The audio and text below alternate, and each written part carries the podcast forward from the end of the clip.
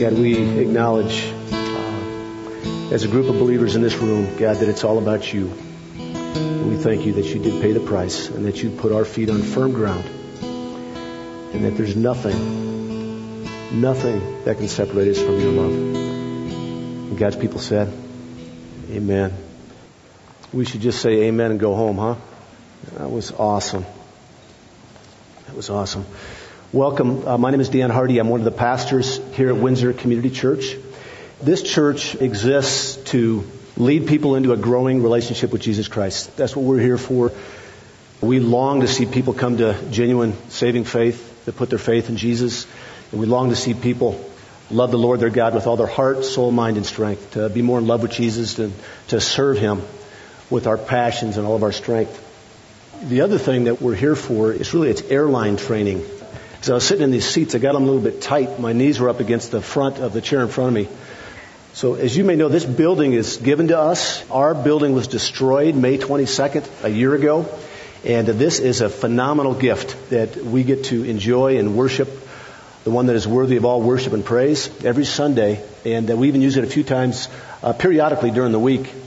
But we're going to have them spread the chairs out a little bit next time. So sorry about that. Today we're going to finish up one of the greatest chapters in the Bible, uh, chapter three of Genesis. And if you have uh, if you have not spent much time in this chapter, I would just really encourage you to spend the rest of the year in this chapter. It is so rich. It is so foundational. Without an understanding of Genesis 3, it is hard to get a grasp on the rest of the Bible. It really is the first half of God's Word, is Genesis 3 and, and everything before that. So, four weeks ago, Pastor Dean taught through the first seven verses of Genesis. Pastor Dean had the privilege of teaching through uh, some very hard verses, and that's the fall of man. That's uh, where we see uh, Adam and Eve disobeying God, and he had one command, is all, and that's for them not to eat from the tree of the knowledge of good and evil. And Adam and Eve sinned against that. And then three weeks ago, I started a series called God's response to our sin. And it really started in verse 8 of chapter 3. And the first part of that was God's gentle pursuit of man in verses 9 through 13. And after the man and woman sinned, after they disobeyed God, God came to pursue them. And He came to pursue them in a loving way. I grew up in a religious background where I've always thought of God up above just scowling at me, just looking for, for me to drop the ball and uh, do something bad. And God is a God to fear for sure. And God, He is a God that takes sin seriously. But He is a God that is all about reconciliation. He created Adam and Eve for a relationship. And in those verses, we had four principles that we looked at. Principle one is there's one cure for the guilt and shame of sin. One cure. Adam and Eve hid themselves from God. They hid themselves because they were ashamed of their nakedness. And there's one cure for guilt and the shame of sin, and that's relationship with Jesus. Principle number two, God wants a relationship with us. He created man and woman for a relationship. Principle number three, God is merciful, He's gracious, and He's slow to anger. And that holds true in our sin. God is merciful, He's gracious, and He's slow to anger. Fourth principle is that we're responsible for our sin. No matter what, we're responsible for it. It doesn't matter who caused us to do what. We saw both Adam and Eve blaming their sin on the other person. We saw Adam blaming his sin on God and on Eve. He said, God, the woman that you gave me made me eat from this tree. And Eve said, God, it's a serpent. It's Satan. The devil made me do it. In part two, last week, we saw God's judgment and His grace in verses 14 through 19. We went over a concept in 315 called proto-evangelium. It's something that church fathers have called 315 for years, proto-evangelium, and it's the first gospel. It's the first gospel that is right there after creation is completed. We see that the woman will produce offspring in her lineage. The Messiah will come from Eve. And this Messiah will crush the head of the serpent. And those of you that weren't here last week, and I'd encourage you all to come up and take a look at this. We're going to get a magnifying glass. I don't know, maybe I got a simple mind, but this is the most mind-boggling chart that I've ever seen, where you've got Adam and Eve down here, and then you've got the lineage all the way, the offspring of Eve going all the way through up through the Messiah, Jesus Christ. And there's so many things that needed to happen between Adam and Eve and the Messiah. I mean, so many things that had to happen that are just flat out miraculous. We also saw last week that the first prophecy and the first prophet, God was the first prophet. And the first prophecy was that the, that the, the woman's offspring was going to come and crush the seed. Is going to, excuse me, crush the serpent, crush Satan. That Satan is defeated. That the Messiah is coming. Second, last we saw that, uh, or next we saw that Satan's future is imminent. He's cursed. He's doomed. He has no power. If you know Jesus Christ, Satan has no authority over you whatsoever. He can deceive us. He can lie to us but he can't make us do anything. We saw the consequences for the woman, uh, that the woman now has pain in childbirth. Before the fall of man, uh, there was no pain in childbirth. There wasn't going to be any pain in childbirth. We saw that the woman is going to have pain and sorrow in her relationships. We saw that there is an increase in the woman's ability to conceive, and that the woman would have a, the woman would have a desire to lead her husband. She would have a desire for her husband. Consequences for the man is pure and simple pain and work. That man's toil would be uh, painful. Now, several of these consequences, and we're not going to have time to go into it this morning, several of these consequences can be minimized, if you will, when you're in Christ, when you're living by the fruit of the Spirit. One consequence for man and woman that we saw in verse 19, actually, we didn't spend much time on verse 19, but this particular consequence cannot be mitigated. It cannot be canceled. It cannot be reversed. And that's physical death. That because of the fall, every one of us has a lifespan. We're going to die. It says that we're going to return to dust, which is what Adam was created out of. Today we're going to look at verses 20 through 24, and we're going to see the final consequences of Adam and Eve's rebellion.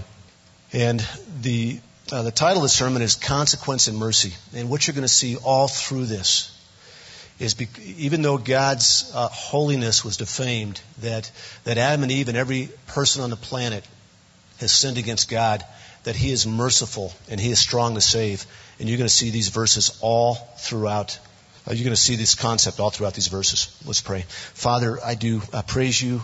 God, I thank you that you are good, that you are good all the time.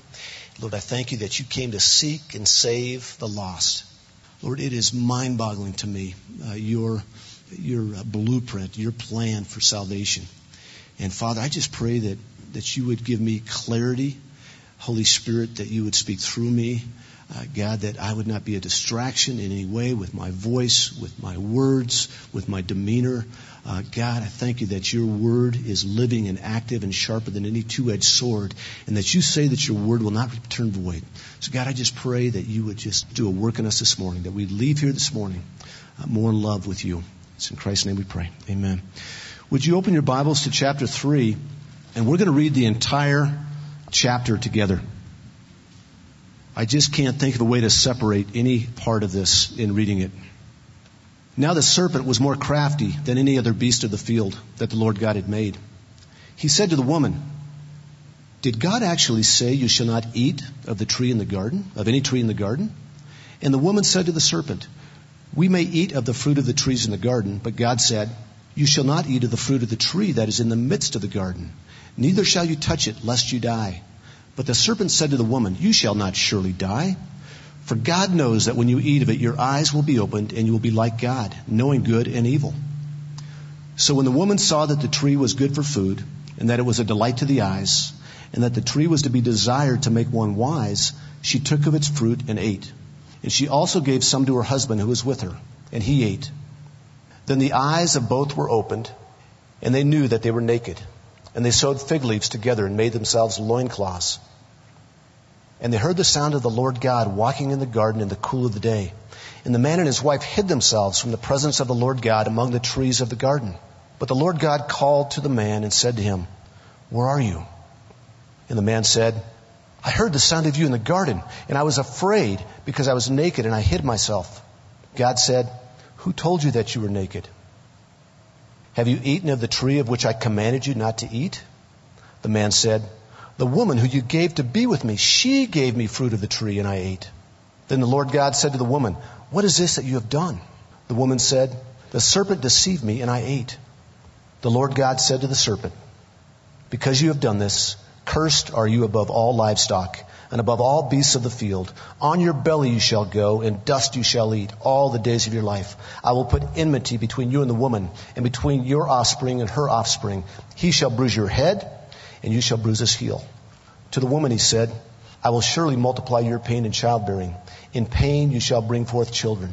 Your desire shall be for your husband, and he shall rule over you.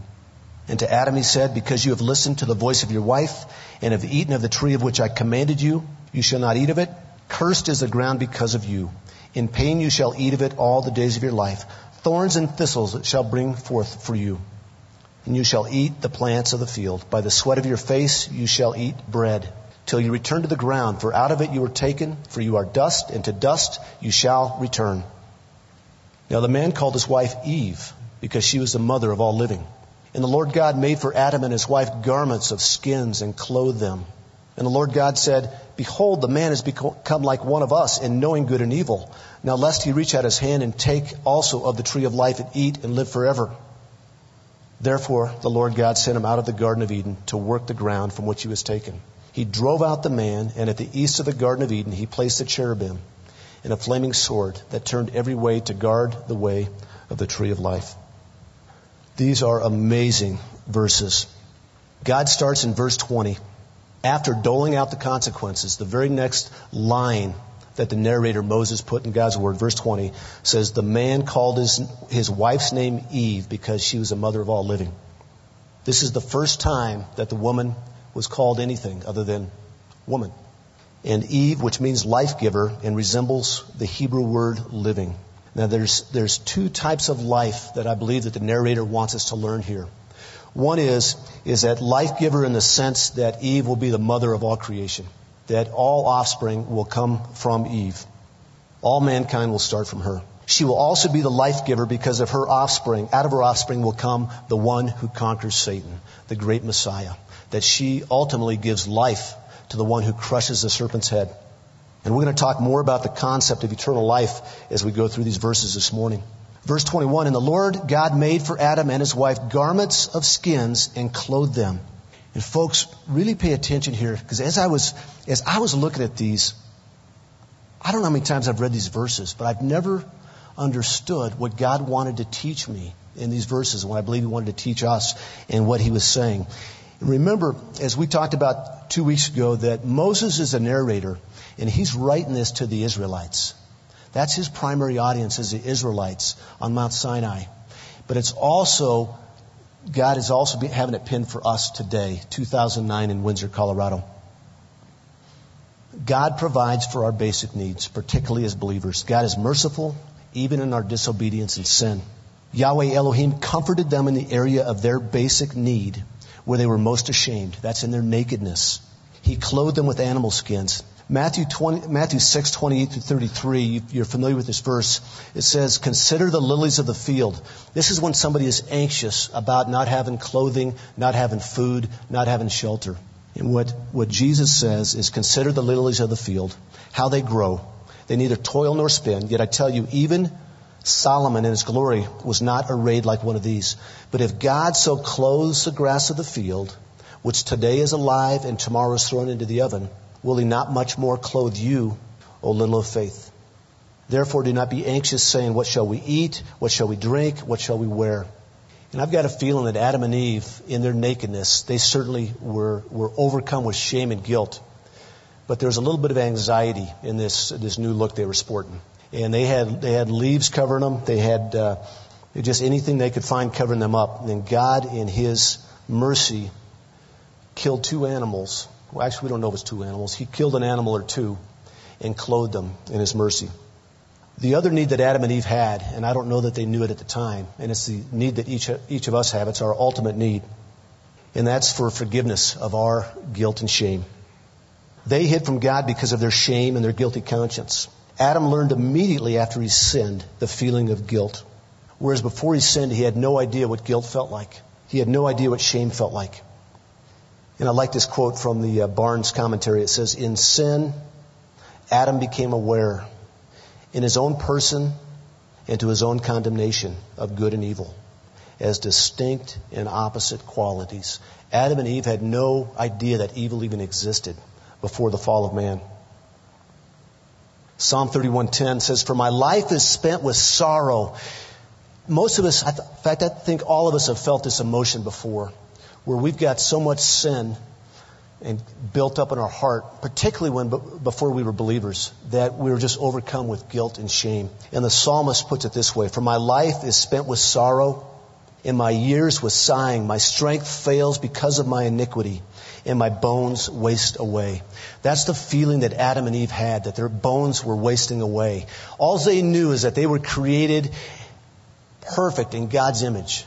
Then all of a sudden, on a dime, they are aware of not just good, but they're aware of evil.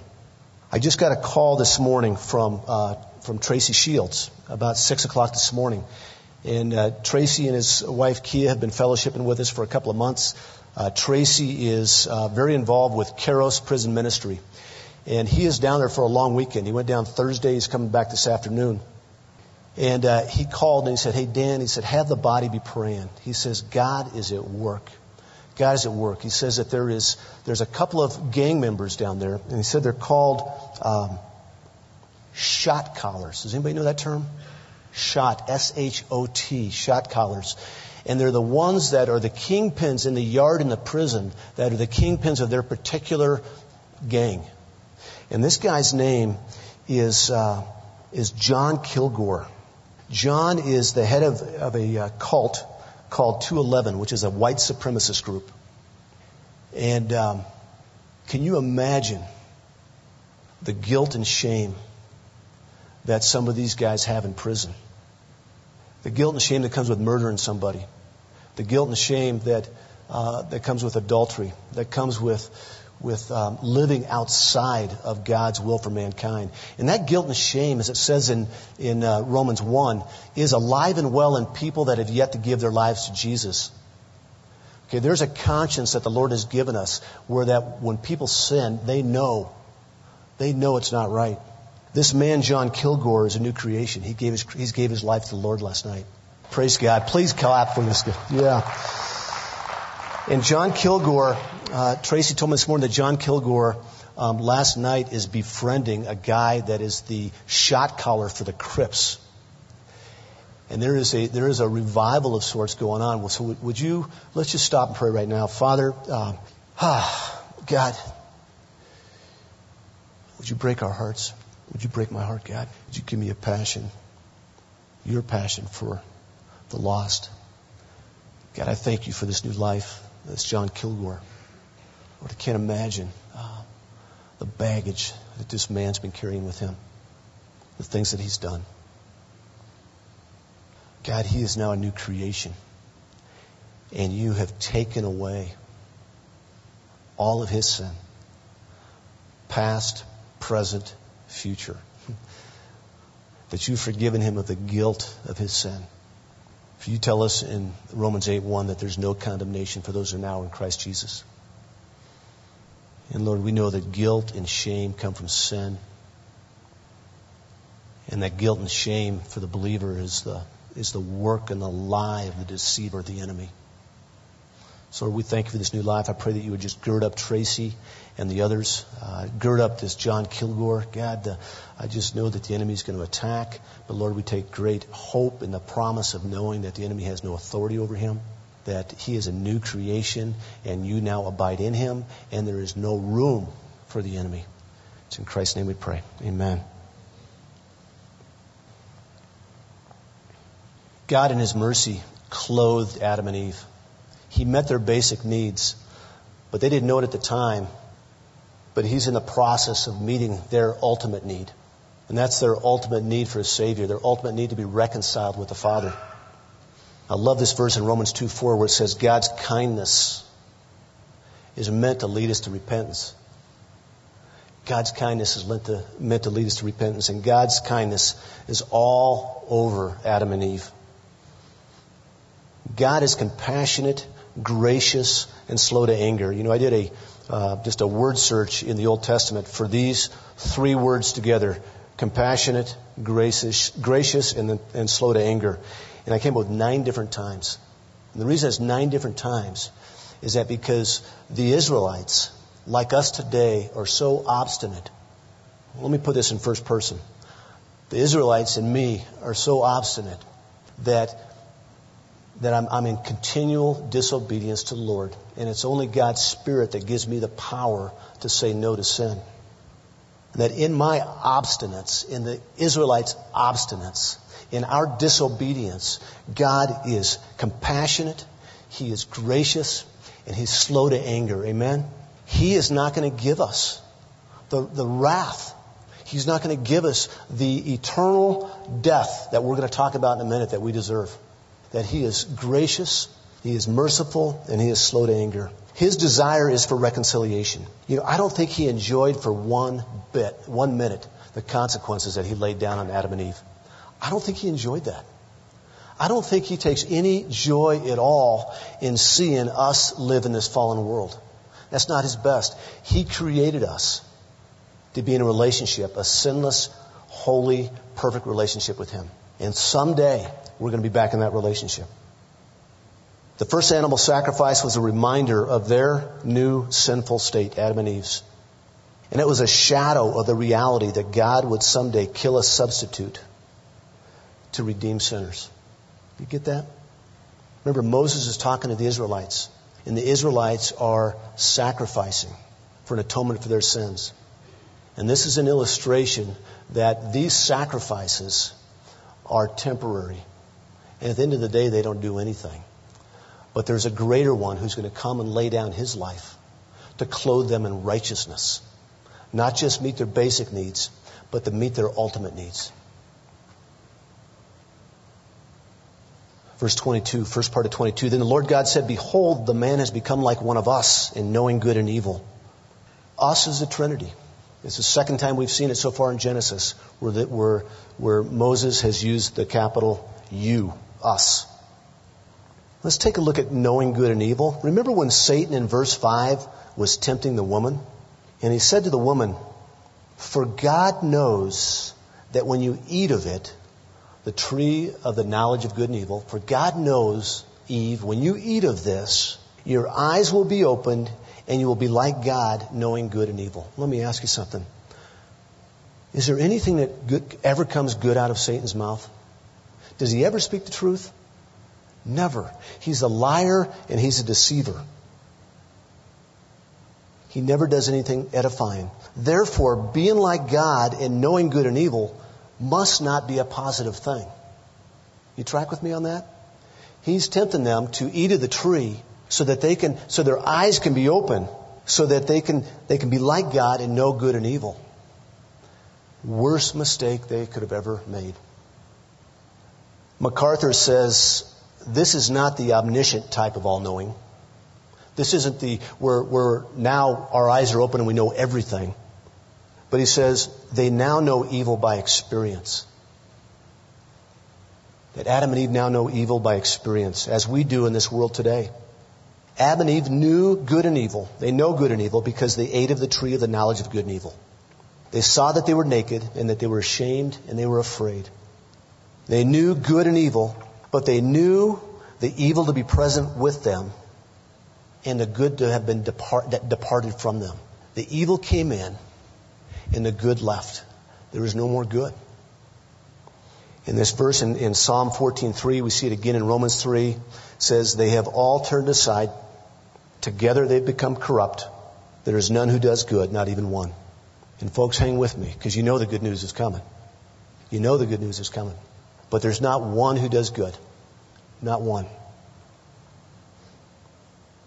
Let's take a look at verse 20, the second half of verse 22.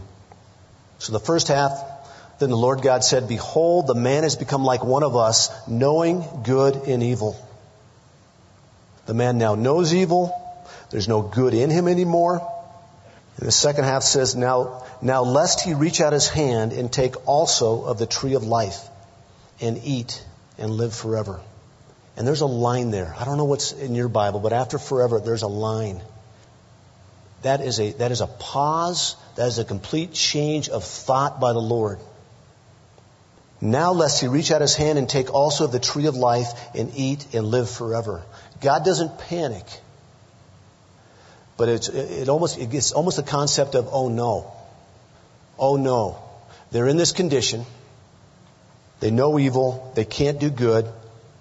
And if they eat of the tree of life, oh no. The act of disobedience is evidently decisive for the whole conduct, character, and relation to God.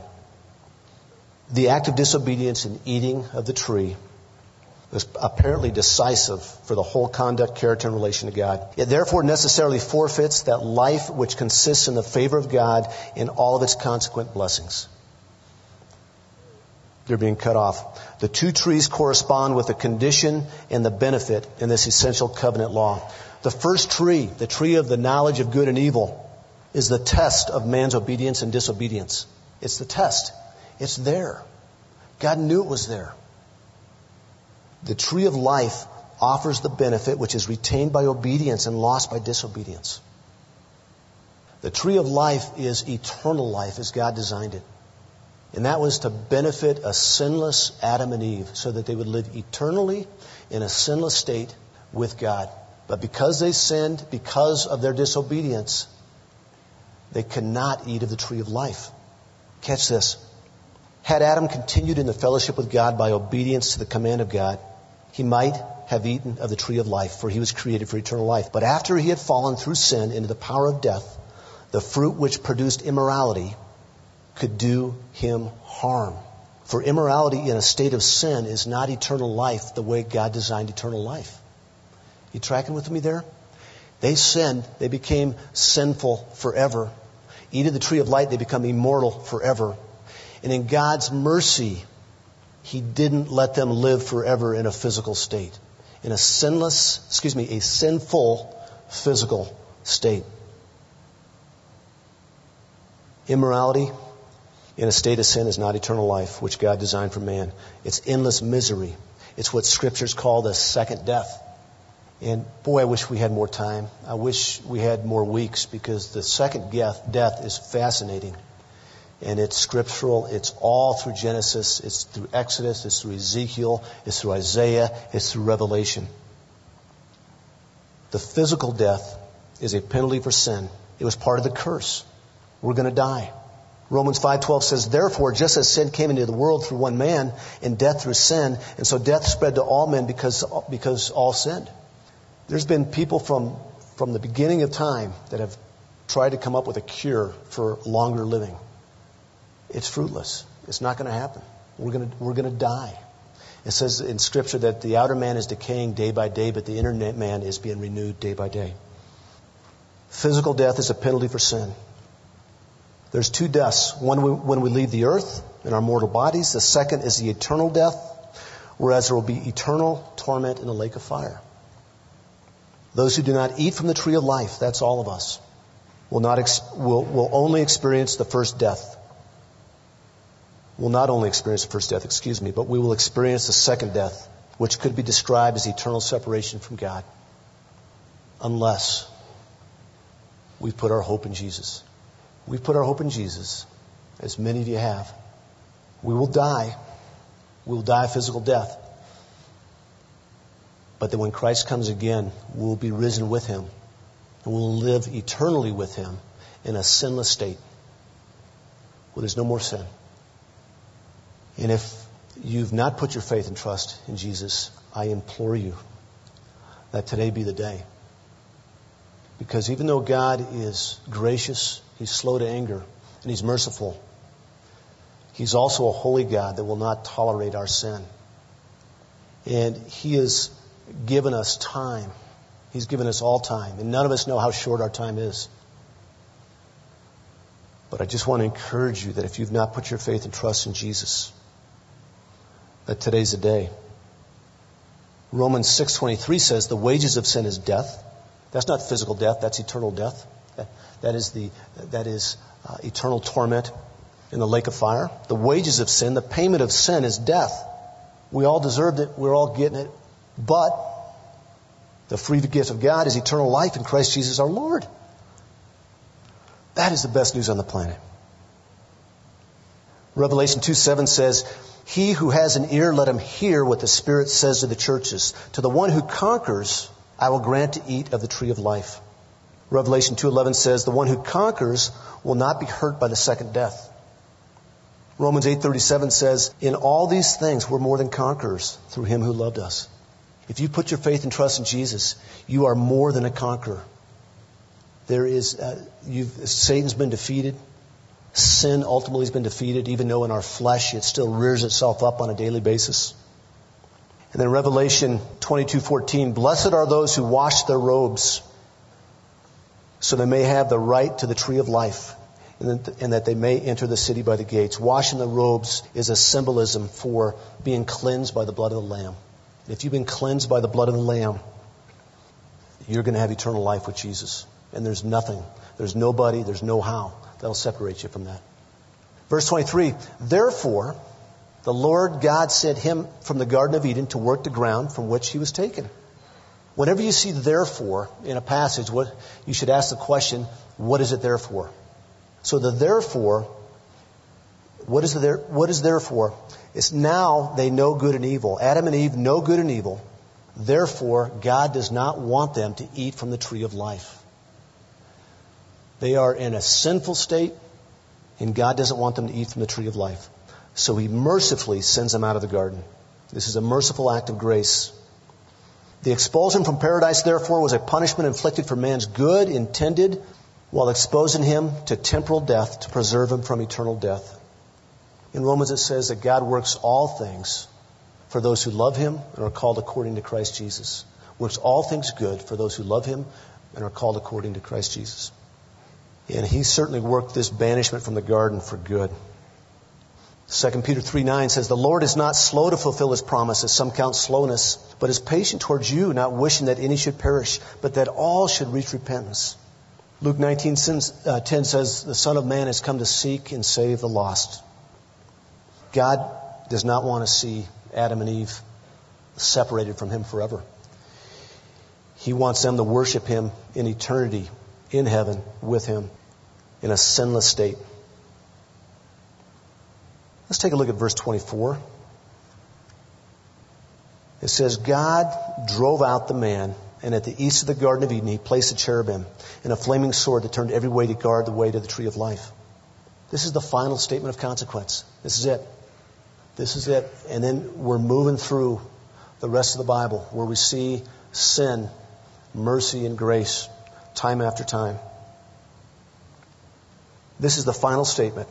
To drive out means to divorce. God is, even in His mercy, He's a holy God that will not tolerate sin. So He is driving them out of the garden.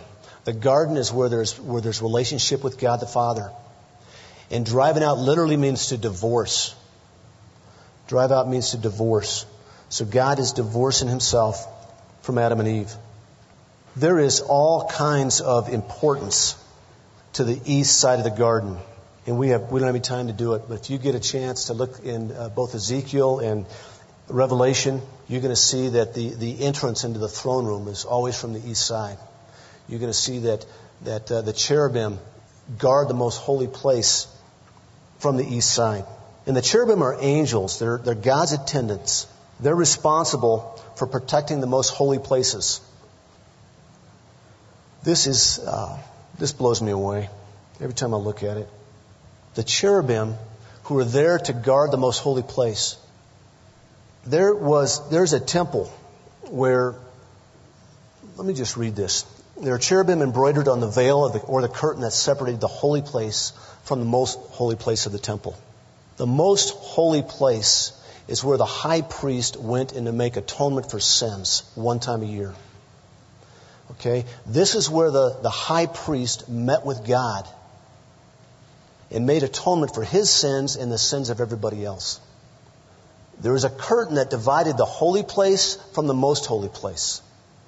This curtain, also called a veil, you know what it had embroidered on it?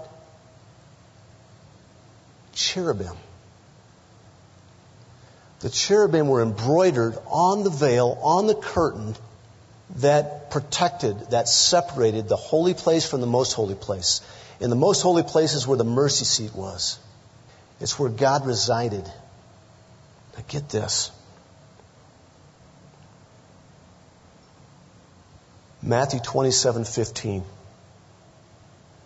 Christ took his last breath. He took his last breath. And you remember what happened? And behold, the curtain of the temple was torn in two from top to bottom, and the earth shook, and the rocks were split. That curtain that, that separated the holy place from the most holy place, that place, that place where only the high priest can go, has been torn in two. You see, in Jesus, the cherubim are no longer needed because we have access to the Father through the person, through the shed blood of Jesus Christ. Is that cool? That's cool. Hebrews 9:12 says he entered once for all into the holy places, not by means of the blood of goats and calves, but by the means of his own blood, thus securing an eternal redemption. Therefore, brothers, since we have confidence to enter the holy places by the blood of Jesus, by the new and living way that he opened for us through the curtain that is now through his flesh. So when you read this passage and you see that they were banished from the garden, they were banished from, from having a relationship with God the Father. They were relationship, they were banished from daily communion with the Father. And God lovingly put the cherubim to guard the tree of life so that Adam and Eve would not live eternally in their sin. So he banished them from the garden. Yet he made a way through the seed of Eve, through her offspring, for Adam and Eve and every one of us to be reconciled to the Father. So now that we have access to the tree of life, we have access to the most holy place where the Father resides. It says in Hebrews that we can now boldly come before the throne of grace. Boldly. I picture that as almost skipping in there. That we can come before the throne of grace. And He beckons us there because of this sacrifice. Oh my goodness, it's 1140. I'm so sorry. Worship team, would you make your way up? Life and mortality are brought to light by the gospel.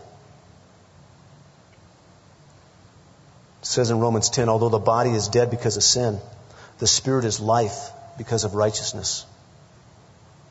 Father, we bless you. God, uh, thank you for your word. Thank you for your plan. Lord, I just trust that, that you will use your word, Lord, that will, that will cut past any offense that I gave to the word. God, that would cut past that and through that, and that you would impact our hearts. God, I thank you for dying for us. I thank you for uh, ripping apart the veil that separated us from the most, most holy place. And now that we have complete access to you, Father, we love you and we praise you.